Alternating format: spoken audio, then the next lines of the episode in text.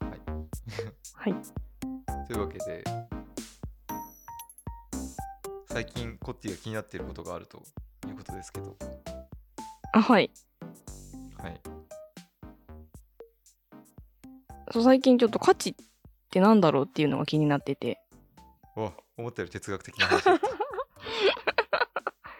価値ね。価値。まだ牛乳の話に戻っちゃうんだけど、うん。その牛乳、ビジフル大百科の牛乳会に出てきて、出てくれたコバちゃんっていう岡山の酪農家さんが、ポッドキャストをやってるんですよね。うん。楽して生き抜くラジオっていうんだけど、で、コバちゃんがそれのラジオの目標にしてるのが、牛乳の価値を変える。牛乳の価値を高める。うんっていうのをね、コンセプトにしてるんですよ。うんで、た、価値、価値ってなんだろうと思って。バリュー。バリュー。なんでしょう。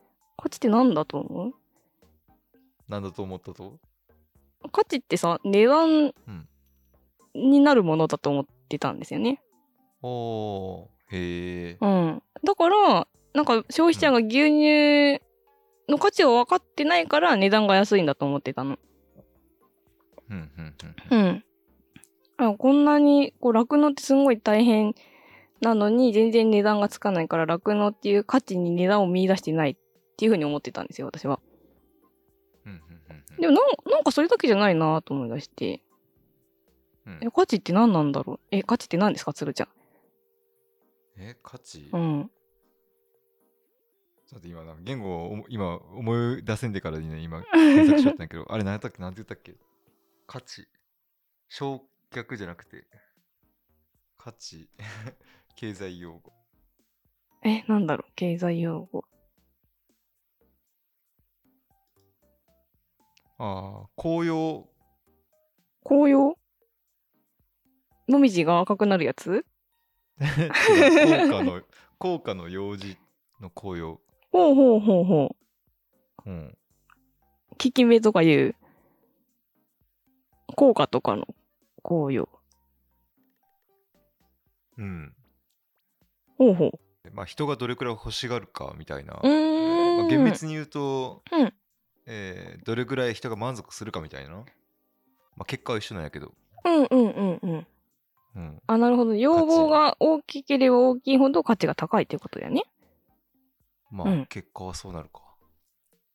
もともと経済学ではマルクスが言ってた労働価値うん。労働価値説と公用価値説うん。のせめぎ合いだね、経済学って。ほうほう。やけん労働価値説は労働の世界でよく出てきたよね。そうそうそうやけん公用価値も話したけどね、お、忘れとった。ごめん。 えー古典古典経済学ではやけん労働価値なのやけん、んそのものに価値があるってことほうほうほう。それを作るために頑張った人もいるし思いがあるしほうほそのものに価値があるんだよう。う。っていうん労働価値説と、うんいやものは関係ないとどのくらいそれが欲しがられてるかだうんっうてんいうのうがん。高揚価値説、おー。うん絶対価値か相対価値かみたいうん。な、うん、なるほど。絶対か相対かなんですね。絶対か相対か、うんうん。うん神か民かみたいな神か民あかで。もそういうことよね口噛みそうやけど。あ、口は噛まない、舌を噛むんだった。 労働価値説は絶対なんよね、ほうほうほうほう。うん、絶対この勝牛乳ち。には価値があるんですはい。だって価値があるからうん。うんうんうん。高揚価値説の立場が強い現代の人たちにとってはいやでも誰も欲しがってないならうん。価値はないやん、そうか。うんそこなんやね、きっとね。他人が決めるものなのか自分が決めるものなのかうんうんうんうん。これ商品に関してはね商品に関してはねうん。あでもやっぱ経済的に見ると、商品っていうのはその欲しがってる人が決めるうんっていう側面が強いみたいで。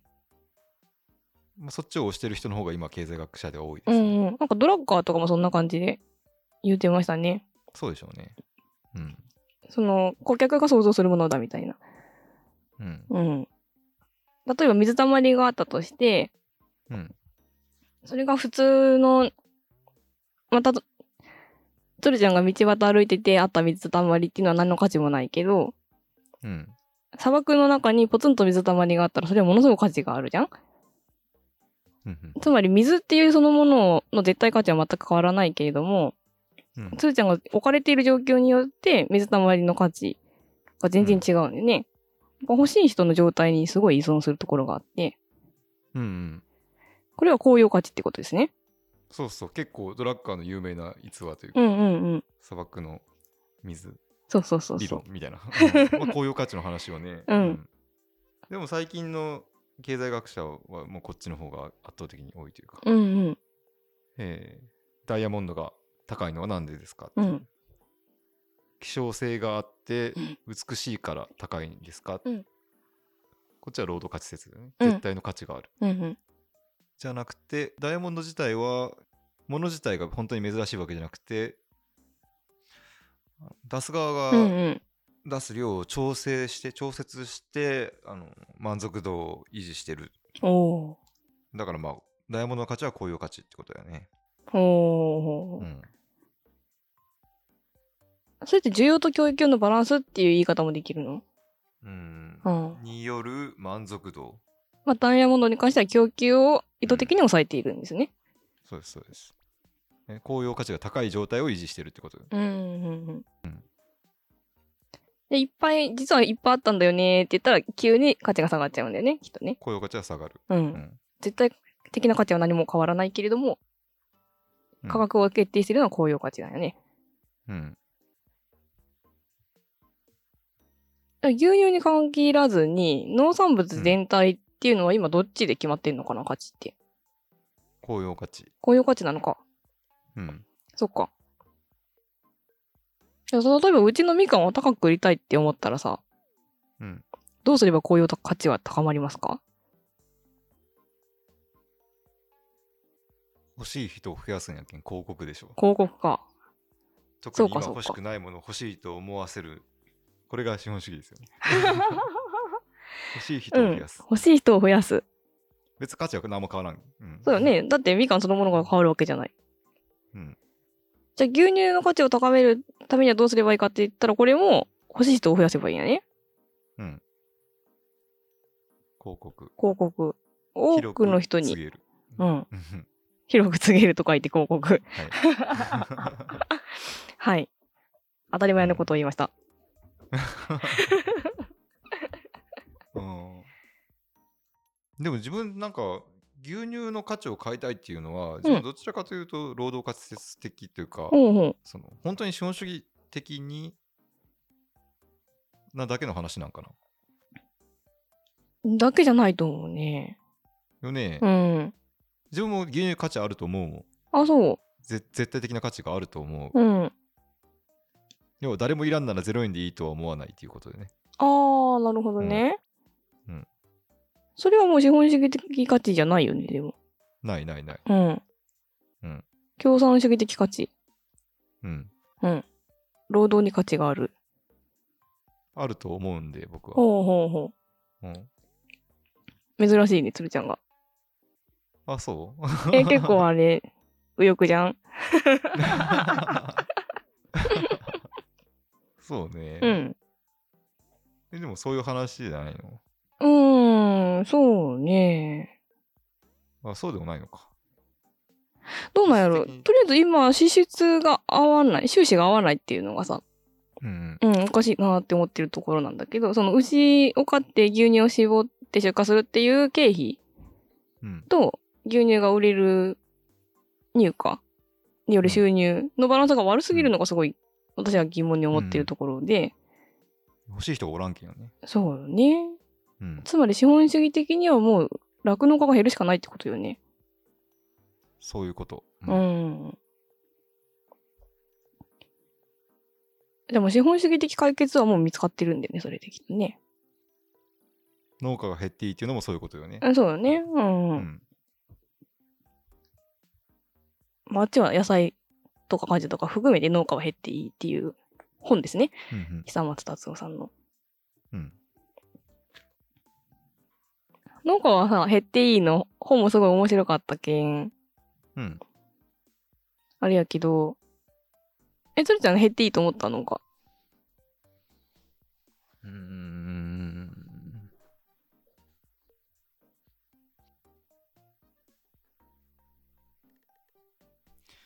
あんま思ってないかうな。ん。うん。そうよね。兼業農家、一億兼業農家説を唱えるつるちゃんとしては減ってよくないよね。そうそうそうそう。あまあ減っていいけど増え新しく入ってもうん増えてほしい あな。あ、うん。私もそんな減ればいいとは思ってなくて、うん。実は昔は減ればいいと思ってたんですけど、あうあ、ん。資本主義的に見れば減ればいいっていうそうそうそうそう話ですけどすごい合理的に考えたらどう考えても減った方がいいなと思ってて。うん。それも合理的とは言えなくなってしまったっていうのがあるかな。ああ、なるほどね、うんそれはどの辺が合理的とは言えないのかな。やけん、まあ、自然に起こることよね、経済が発展すれば発展するほど、農業みたいなことをやる人がどんどん減っていくのはうん。いいことで、うん、うより資ん。本主義をも、もっと生産性が高い仕事にどんどんう人がんついていくっていうのが成長なわけですね。農業をやめて、はい。他の仕事をすることうがん。国の成長やけん。そうやね。国における農業の雇用者とか、経費のさ、あの、どんどん減らしていくっていうことが、GDP の増大につながる。 GDP の増大。なんですけど、えーそうやって、えー企業に勤めるようになって、やることが、えーそう技術が発展しすぎて、うんやること が、えーまあ、ブルーシットになってきているとうんそれを増やすそれを増やすことになっていくうんわけですよね。はい。えそうなんって感 じ。農業やめて結局ブルシットしおるんっていう。農業やめてブルーシットする多分半分以上はブルーシットをすることになるんですよね。うんうん。特に価値がないことをするわけですよ。まあ価値公用価値はあることはあ、そうでするんやねけ。ど公用価値がある。けど労働価値が全くないことをする、うんうんうん。絶対的な価値が全くない仕事をして、はい。えー公用価値ばっかりを上積みさせていくってういんううん。世界になっていくななっていってるしなってるし、うんよりよりしようっていう話になっちゃうんですようね。んうんうん。うんえそうなんそうなんよね。なんで深刻な鶴ちゃんの左翼化みたいなとこはそこから来てておーおーおーそう、うさん左翼、ちょっとね、最近右翼つるちゃん がね、左翼化してるんですよね。そう逆転現象が起きて る去年からなんか起きてたのはそういうところにありますよね。うん私もずーっとなんか、やっぱり国の発展っていうためには農業を減らしていかなきゃっていうか、うんエンゲル係数とかもあるけど、食べ物にお金をかける割合が減れば減るほど、家庭は豊かになる。うん、で、農産物の価格が下がれば下がるほど国が豊かになる。豊かになうる。ん。まあ経済学的にもそう言われてるし、農業経済でもそんな風に習ってたし、うん農業ってそんなもんかなってずっと思ってたんだよね。うんただ、去年のそのブロシットジョブの話も、今、鶴ちゃんが言ってくれたみたいな話もあるし、うんその、ゆ、なんか、なんかな。ウーバーイーツでうん、外食の回数を増やせば増やすほど、うん GDP は上がるわけじゃそうですん。うね。ん。うんでも、家の庭で採れた野菜食べれば食べるほど下がるわけじゃん。そうそなんかあれと思って。豊かって違うくないと思って。う。 まあ結構な人がもうそうなって思ってはいると思いますけどね。うん。思ってはいるで気づいてはいるう。ん。うーんだからこそ抜本的な 技術的な発展が必要なん ですよ。 AI 来た。行き着くって絶対 でもこれから農家の種全部最後 AI やんね。うんやと思うね。ああ、ううんんそううんねうん。いやすいやこれはまあ一種のエンタメとして思ってあはいはい僕も半分エンタうメん、で喋ってますうん、 けまどあまあちょっとネタ的ねネタ的に AI 作って使ってるところありますけどそう安く食べ物が手に入ればいいっていう時代は終わったなと思ってうんうん食べ物が安く手に入ることが豊かだっていう時代は多分もう終わったんですよねうんうんうんいやわかんない私の中で終わっただけかもしれないけうど、んうんいや終わったと終わ終わってはないけど終わりそうな気がする、終わりそうな気がするなんか、うん安ければいいじゃないっていうその判断の仕方は食べ物以外では結構広まってると思っててうん例えば洋服だとか家具だとかうん、でその作り手の思いを尊重するとか環境への配慮考慮するとか、うんアメリカだったらその利益を出さないパタゴニアっていう会社がすごい大きくなったりとかうん。豊かっていうものが変わり物を買う指標が変わりで食べ物に目を向けた時に市場の効率性とかうん。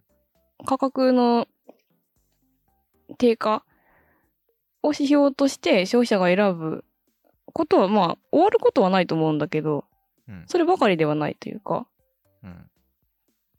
もう国の発展がそれで測れることとはちょっと違うなっていううん。感覚ですね。いやすごくわかります。そうするためにはどうすればいいんだろう。うん。あでも自分すさ、えーとある時から一番高いものを結構選ぶようになったっていうきっかけがあってうん。要はなんかあったらできるだけ安いものを買い寄った時からうん。とにかく一番高いやつ買おうってなんか迷ったらうん思うようになったきっかけっていうのが、うん。あアマゾンがすごいわーって広がって、うもん。う通販で何でも揃うやんってなったなりう始めんたうんう頃んうん。で、えー中国産の粗悪品もブワーって出回ったやん。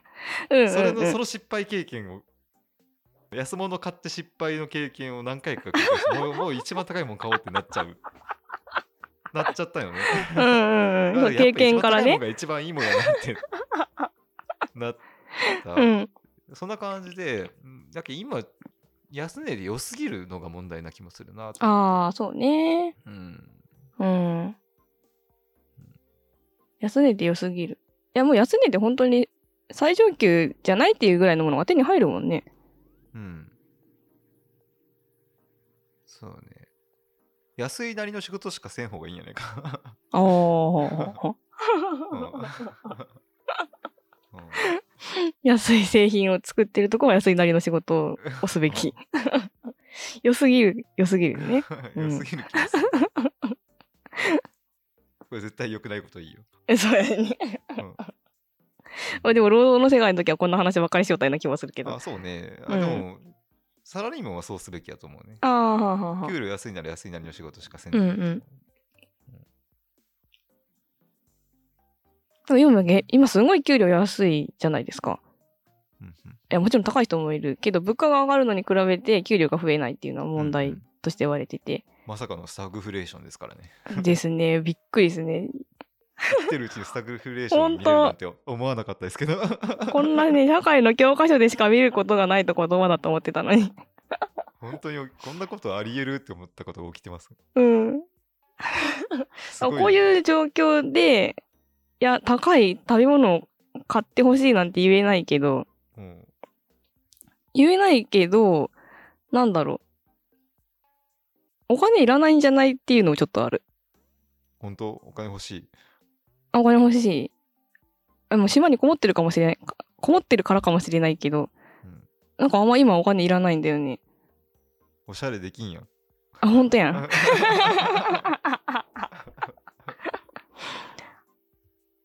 どうだろうお金がどんどん給料が上がらないで物価が上がるばっかりで日本人はどんどんどんどん貧しくなっていくのかなうん。いやある程度まで下がってきたら、うん。みんなで中国人のための工場になるんじゃないか。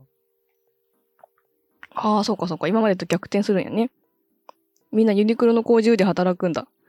そっちの方が高いけん、給料。うんうんうんうん。世界の観光客がお土産で買うぬいぐるみみたいなのをみんなで作る。うんうんみんなコアラとかパンダとか作る。うん。もうもうすぐよね、でもね。そうね。だって、すでに日本に工場を移してるとことかあるって聞くもんね。うん。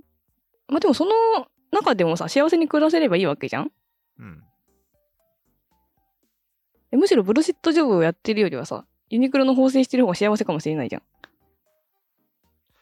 絶対価値を生み出しますからね。ん。絶対、今日はお洋服何着作ったっていうの分かりますからね。うん。それかみんなそんな仕事嫌だってどっか行っちゃうかな。優秀な人はいなくなるかもね。そうね。 うんえ、でも優秀な人アメリカとか行ってブルシットジョブするの 優秀な人は、ブルシットジョブせんのやないブルシットジョブはせんやん。ん。うん。うん。コード書くんでしょ。コード書くんですね。 みんな、みんなエンジニアで。 あなんかかえ次の世代、世界のものを生み出すんじゃないですか。うんうんうん。うん、じゃあ高校で文系は1クラス、理系は9クラスみたいな感じになるかな。どうかなガーファって別にブルシットじゃないよね。やけん大きくなったんやし、そうやね。実際に全員がバーってコード書いて。 多分ブルシットを生まない仕組みっていうのがあるんじゃない会社の中に。それこそ創業者が生きとって、うん。目が覚めた瞬間コードが書き始めて、うん力尽きたらそこで寝て、起きたらまたコード書き始めてみたい な社長がおるおる間はうん。いいんやろうけど、うん。まあ3代目ぐらいになった時にはブラシットが3分の1ぐらいになってるのかもしれない二。代目からね2代かツイッターも。がさ、完全にブルシット化したけど、ああ、そっかそっか。そそれでイーロン・マスクにボコボコにされとるん。何やこのブルシットはって、全全部解雇させる。うん。うん優秀な人はなんか生み出すでしうん。ょ。日本は問題なのは優秀な人がブルシットしてしまってるのがああ、それは大問題だ。大問題よね。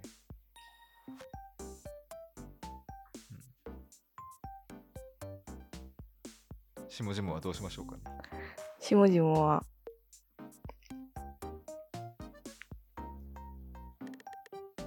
しもじもやっぱ畑やったらいいんじゃない